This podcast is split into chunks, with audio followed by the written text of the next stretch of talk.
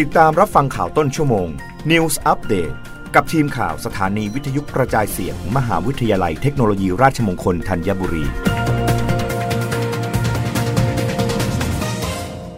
รับฟังข่าวต้นชั่วโมง โดยทีมข่าววิทยุราชมงคลธัญบุรีค่ะ กรมประมงเร่งสำรวจความเสียหายด้านประมง พบเสียหายแล้ว 41 จังหวัด รวมมูลค่ากว่า 463 ล้านบาท เตรียมเยียวยาบรรเทาความเดือดร้อนเกษตรกรผู้เพาะเลี้ยงสัตว์น้ำ นายเฉลิมชัยสุวรรณรักษ์ อธิบดีกรมประมงกล่าวว่า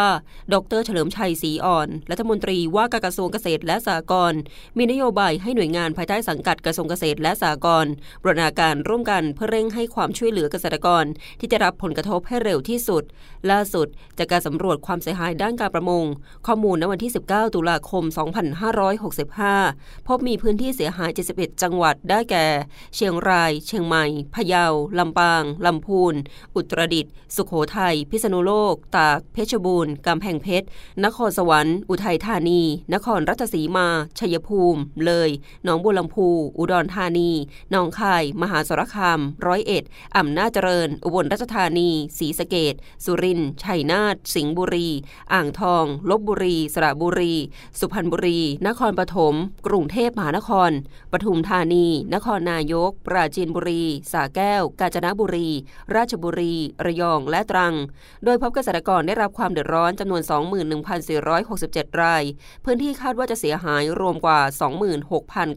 26,956.71 ไร่ 24,518.25 ตารางเมตร คิดเป็นมูลค่าความเสียหายไม่น้อยกว่า 463 ล้าน 383,133 บาท ประมาณการวงเงินช่วยเหลือ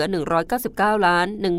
17,411 บาท81สตางค์ ซึ่งกรมประมงจะเร่งดำเนินการสำรวจอย่างต่อเนื่อง จนกว่าสถานการณ์จะคลี่คลาย และจะดำเนินการให้ความช่วยเหลือตามระเบียบของกระทรวงการคลังต่อไป โดยมีอัตราในการให้ความช่วยเหลือได้แก่หนึ่งกุ้งกล้ามกราม กุ้งทะเล หรือหอยทะเลรายละ 11,780 บาท ไม่เกินระดับ5ไร่ 2. ปลาหรือสัตว์น้ำอื่นนอกจากข้อหนึ่งที่เลี้ยงในบ่อดิน หนาข้าวหรือร่องสวน คิดเฉพาะพื้นที่เลี้ยง ไร่ละ 4,682 บาท ไม่เกินระดับ5ไร่ 3. สัตว์น้ำตามข้อ 1 และ 2 ที่เลี้ยงในกระชัง บ่อซีเมนต์หรือที่เลี้ยงในลักษณะอื่นที่คล้ายคลึงกัน ตารางเมตรละ